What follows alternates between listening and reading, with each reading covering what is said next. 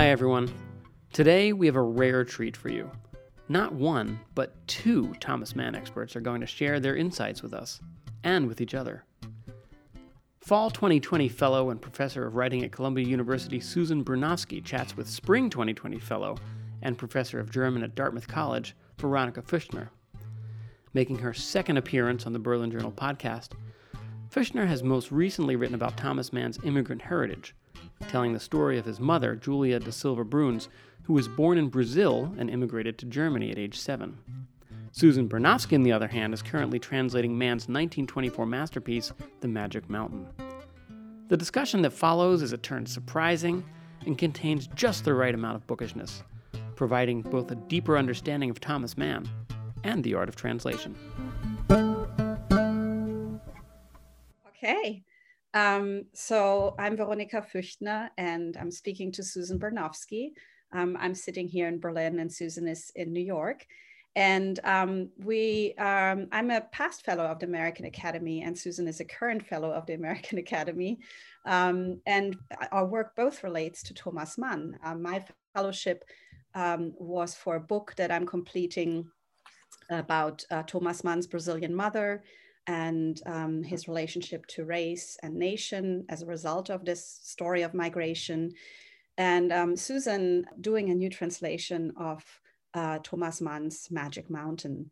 And um, so I'm, I'm really excited to talk to you today, Susan, about, um, about this work and about both of our interest in, in Thomas Mann. And uh, maybe we can dive right in. And um, I just, um, I'm just curious what drew you to Thomas Mann and what your relationship is uh, to him as a writer, um, as a thinker. You know, that, that's in my case, it's a really complicated story because um, I came at him from like the absolutely wrongish way. Um, like the first thing I remember hearing about Thomas Mann was like when I was studying creative writing at the New Orleans Center for Creative Arts as a young person in New Orleans. Um, and that was um, Vladimir Nabokov's disapproval of him as a novelist. And I thought, oh, well, you know, Nabokov thinks he's pretentious, so, hmm. Um, but I read Death in Venice and really loved it, and it was creepy. And, and um, I, I still have this project in, in the back of my mind that might be there forever and never acted on that I'd sort of like to do a version of, of Death in Venice where I edit out all the statements about the artist because I think that if you actually remove them, it would be weirdly different and maybe more appealing to me. Um, but I read I read um, Magic Mountain in the Helen Lowe Porter translation, as a young person and was both sort of bowled over by it and a little skeptical of it. You know, I'm reading these sentences like, what is time? And thinking, oh my God, really? and then later I read the book in German and sort of got the tone more. And I think that my my understanding of the tone from have, having read it as a young person in English was not at all the way I understand it now. Um, and then I, you know, I, I, was working on Robert Walser for all these years. You know, I translated seven books by him. I just finished writing a biography, and Walser is the absolute 100% opposite of Mann. Except they both they both are very ironic writers, but in completely different understandings of irony. And now that I'm getting into the Mannian irony, I feel like I'm getting a much better grasp of, of the Magic Mountain that I ever had before. And that's playing in very much to how I translate it because um, there are so many things that he seems to be saying with a straight face that is that he's actually, I think, not serious about. Um, and i'm you know thinking about how can i communicate that while translating you know? Well humor is generally a very hard thing to translate right? I mean it's it's a hard thing to translate culture between cultures but also you know from a, a different time to today right?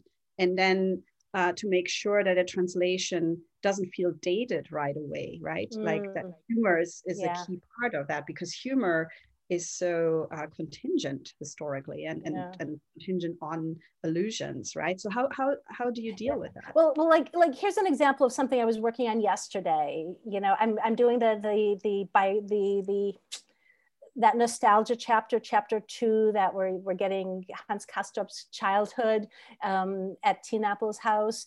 And there's a description of Tienappel. He was um, he, he, ein sehr gewichtiger Mann. And Mann is being funny with this because, you know, he's saying that he's important, but he's also saying that he's fat. Right. So I've, I've, you know, I spent like three hours researching all the different words for this. I, right now, he's in my translation, a man of substance. Um, you know, will that will that come through? But it's in a context where where we're thinking about his physicality. So I'm I'm hoping that the word substance will, you know, I thought about weighty, but he's a weighty individual. Yeah, I, might, I might, def- I might go back to weighty. Weighty is weighty is more a cheap is a cheaper blow than substance is. So right. you know, this, so you know, in what way exactly is he being mean? Um, right. Yeah. So you have to really find his particular voice, right, or, or find a, a kind of the truth of his voice in a way you know is he is he mean? Is he ironic? You know how subtle is his humor? Is it cruel? You know is it cruel humor? Uh so i think it is kind of cruel. Right. Which which you know which in a way is like i'm still sort of annoyed with because i'm coming from Robert Walser, who was a million complicated things, but he was not cruel. And his irony is a very loving one and Manns is a little, you know, im Stehen darüber. He's a little bit, he's a little bit looking down. Um, that may wind up working fine in the end, but it's a very different sort of thing. And I, I feel that he's like coming, still coming off this success of Buddenbrooks, still looking to signal his own positionality as a important person with important things to impart. And right. I, I, feel that in the writing also. Right. Yeah no and and i mean i have to say for me that's a that's a part of the way he writes and the way he enacts being a writer right? That i have a hard time connecting to as a scholar. Mm. i mean mm. there are you know there are writers who are just love you know they're just you you can't help but love them. And and thomas mann i mean i know some people do but um but that's never been my relationship uh, to him. And i'm wondering how how that feels for you um, as yeah. you as you enact some of his traits actually right? I i at this point i'm feeling more admiration than love but that may also change you know i'm i'm i'm i feel like i'm still near the beginning of the journey. I have a lot of respect for him and dis- respect for the um, level of complexity with which he is performing this this feat of posi- self positioning and i wonder you know i wonder i mean you're you're an expert in in the you know the the back his his background through his childhood and i wonder if he isn't maybe trying to prove something vis-a-vis his own heritage in this in this you know he was living at a time of great you know upstirrings of nationalism around the first world war where you know all kinds of intellectuals who wouldn't have thought of themselves as being interested in nationalism became suddenly kind of patriotic, you know. Um, and he lived through all that. And I, you know, I, I wonder what that period did to him psychically, thinking about his own personal history. I mean, do you have ideas about that from having studied his mother's history? Of course. I mean, I do think that I, I, I think that um, the fact that his mother migrated to Germany, um, that she, you know, had to learn German as a child, um, had to come into a canon of high German culture and had to learn to embody that um, was was really formative for the entire family. And I think there was also a stigma attached to her origin and um, a kind of uh, racial question mark that was attached to her origin that I, I think um, really did matter um, to, to Thomas Mann and um, that he also um, expresses. And so I think there, there was a lot at stake um, mm-hmm. for him to, um, to present himself as a German writer, right? Like really, really German, German. And you can see that in the, uh, in the debates or in the, in the controversies around um, his his status uh, before World War One, for example, the attacks uh, that the literary critic Adolf Bartels, um, mm. was really racist. um, he he attacked Thomas Mann and um, called him Jewish and and so on. And wow. and so in in the reaction um, that Thomas Mann has, he's he's clearly you know um, he's he's defending himself against these attacks, but you can tell that they hit something you know that um, it, it, hits very close to home. And um, and so there is a, a, sense that he has to establish himself maybe uh, more so and in different ways than than other writers have to um, uh, present themselves. Um, i would definitely definitely say that. And obviously there's also preoccupation with with race in his work. Um, you know the division between north and south and yeah. and that's something the, blonde little boys and the and the dark haired little boys of course and yeah. and uh, and then you know in magic mountain you have uh, clawdia chauchat right you have the the, the asiatic woman yeah. right the, the, you know and um, so i mean there, there and there's a preoccupation with jewishness of course you know and um, so I, I, do think that that plays out um, everywhere. It's really complicated. Oh, I was just thinking this morning about his own childhood experiences. You know, he lost his father. I think the year he turned 16, his father died. And he's writing about Hans Castorp having been orphaned at a younger age than that. But, you know, was there something about, you know, his own experience of losing his father. And the father sold the house where they were living, and the family had to move to a different house. And that displacement, he, you know, I'm just translating him writing about Hans Castorp's displacement from one house to another. And, you know, Mann was 16. That's a little older, but that's still kind of young to have your world turned upside down.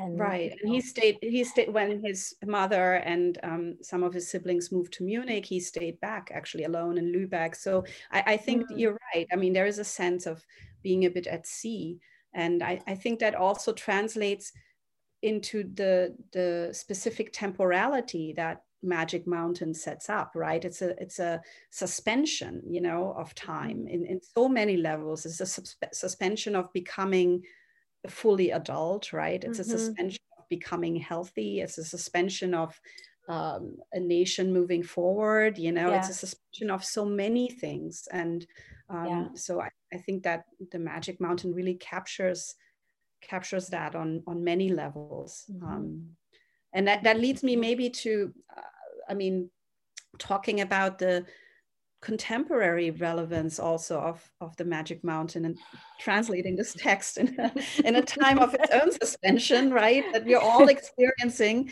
um, and and uh, time of seclusion or uh, you know uh, uh limitation. So how how does that resonate as you're thinking about the yeah. text? Yeah.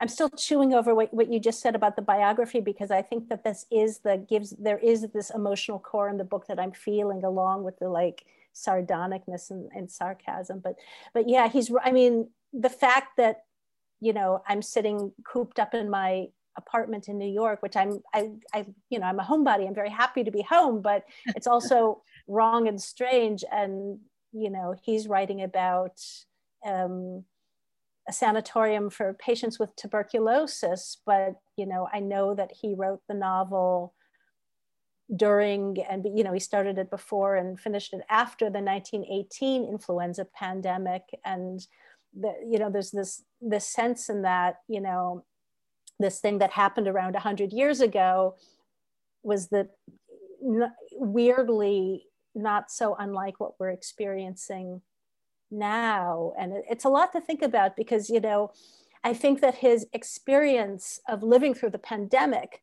is crucial for this book. But he doesn't write about the pandemic, which is just like hard to understand. You know, it was, he started the book before it and he finished it after it. And he sets up the chronological sequencing of the book in such a way that the book ends right at the beginning of World War One. So before, sorry, yeah, so before the 1918 pandemic.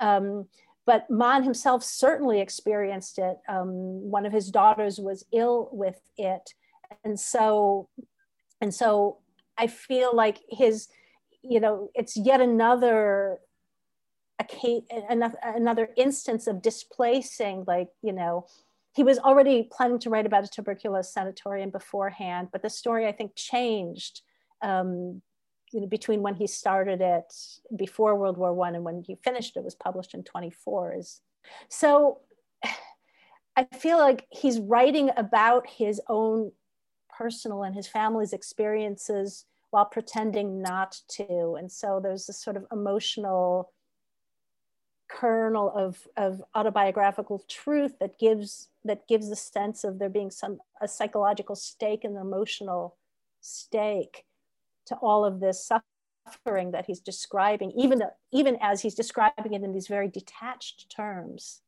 Right. Yeah. So maybe the, the detachment is, is a, a, a displacement, right? I mean, of sorts. I mean, it hits self protection. A protection. It hits closer to home than than it actually comes out in the novel. Um, I, I and I, I think I, I think it reverberates in i mean that's why the novel is you know why so many people do connect to the novel because it is not mm-hmm. just you know the the the caricature of it you know there is some a core to it that that is actually serious and that contains that suffering um, that you mm-hmm. described i mean a lot of people i meet have some sort of magic mountain story you know like or they come they come to the book you know like saying oh i read this when i was you know that and that age or and yeah. it's one of those books that people you know it's like one of those canonical books that people read um, at a particular age like hesse or you know they read uh, musil right man without qualities or so. So it's um, nerdy people like you read man without qualities at a young age. Sorry I, I read it at a young age. I read it as a student, but uh, but yeah, but uh, there there are these books um, that that are transformative, right? And and are yeah. connect to personal experience yeah. and.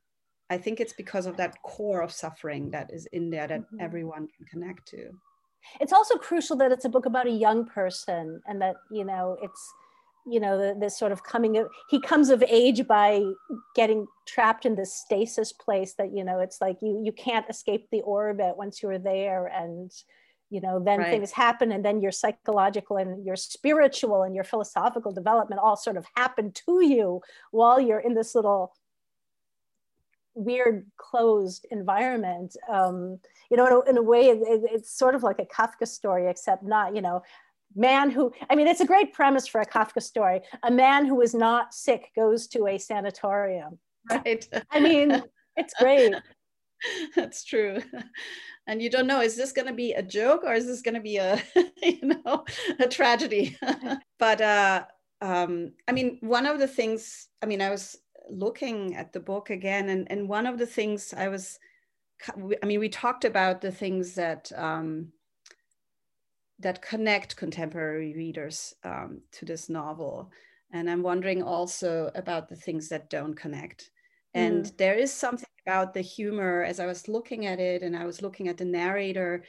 I, I, uh, he uses we, right? Very often in the narration, yeah. it's a we and I kept asking myself, who who is this we, right? Am, am I included? You know, who's included in this we? Yeah, I don't think and, either of us is included, frankly. yeah, I, I, I, suspect not. and I mean, there's obviously also the uh, one of the things I that often strikes me is that you have very uh, you have you know, a huge male fan base of Thomas Mann, and um, and you know, for female readers, I think it's um, more complicated maybe in, in some ways uh, the, the identifications and so on. And um, and also they're very um, I, I, noticed there are very few female scholars actually of thomas mann. Uh, and uh, so I'm, I'm wondering what, what your take is. Um, it feels to me like a really male book but then like you know modernism is also generally pretty male. It's not it's not unusual of for the period. I feel like this this.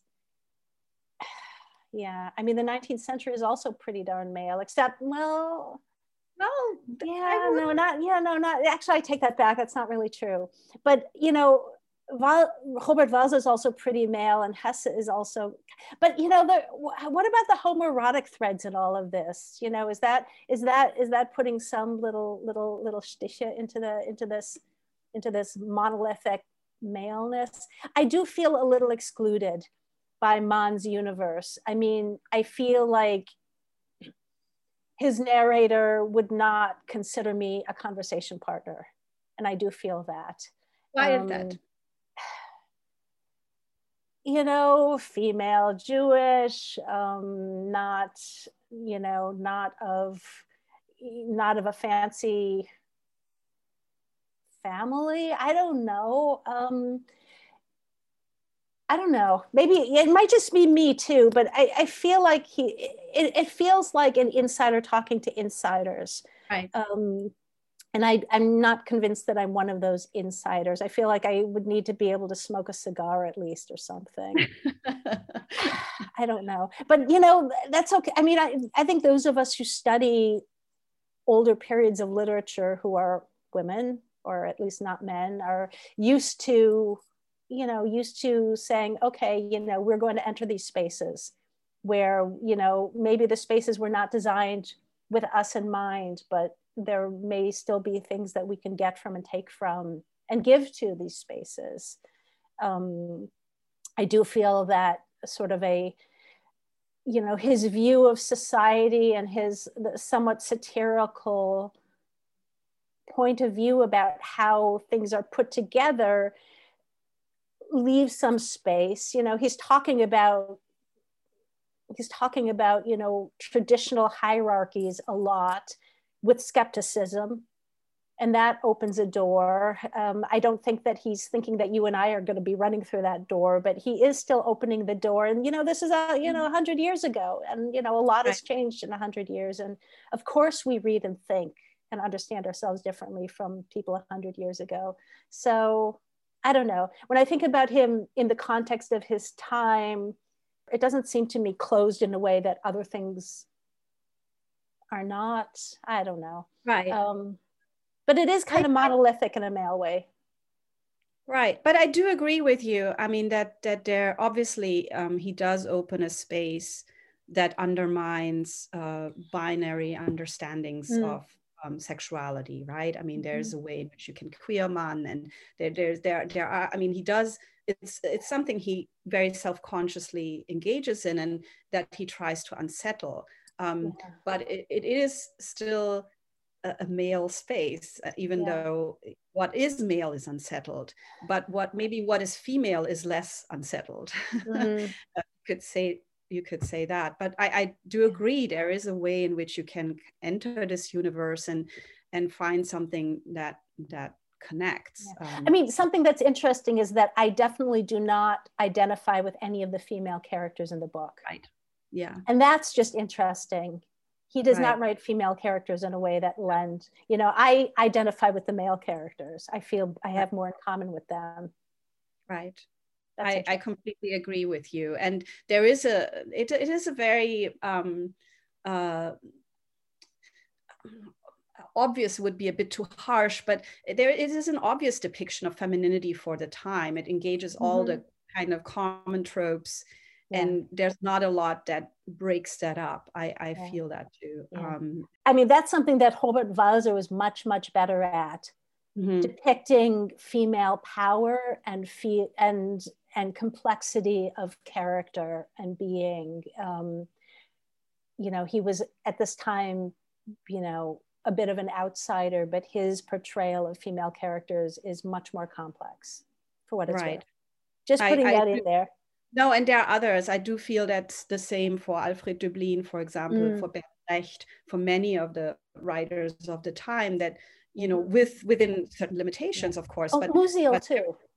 Yeah. Yeah. Oh, absolutely. Musil, absolutely. Exactly. Yeah. So he he seems Mann seems in, in the comparative spectrum a little bit conservative when but again you know, maybe he's protesting too much and you know there's clearly a homoerotic thread in his work and maybe there's one in his life too that he's like let's keep that door very nicely shut and let's let's put some nails in the door just to make sure it stays good and shut you know? Right. Yeah. Um one thing I, I wanted to talk to you about briefly was um when we talked earlier about the book um, it, it struck me how you described the prose, Thomas Mann's prose. Mm-hmm. Um, and you, you used metaphors of lightness and viscousness and uh, to, to, describe the language and also the differences. And I, I thought it was uh, really interesting to to hear you describe um, the text like it was a dish really with different textures you know and like mm. you kind of sink your teeth into like some of the words and then some don't taste that good and you know all of that. You're saying was, this way better than i'd ever did. Oh no. I'm just i'm just developing it. I like this i like this. And I'm, I'm just wondering When's if dinner that, right. I'm just wondering if if that's maybe something specific to this book or is it specific to your approach?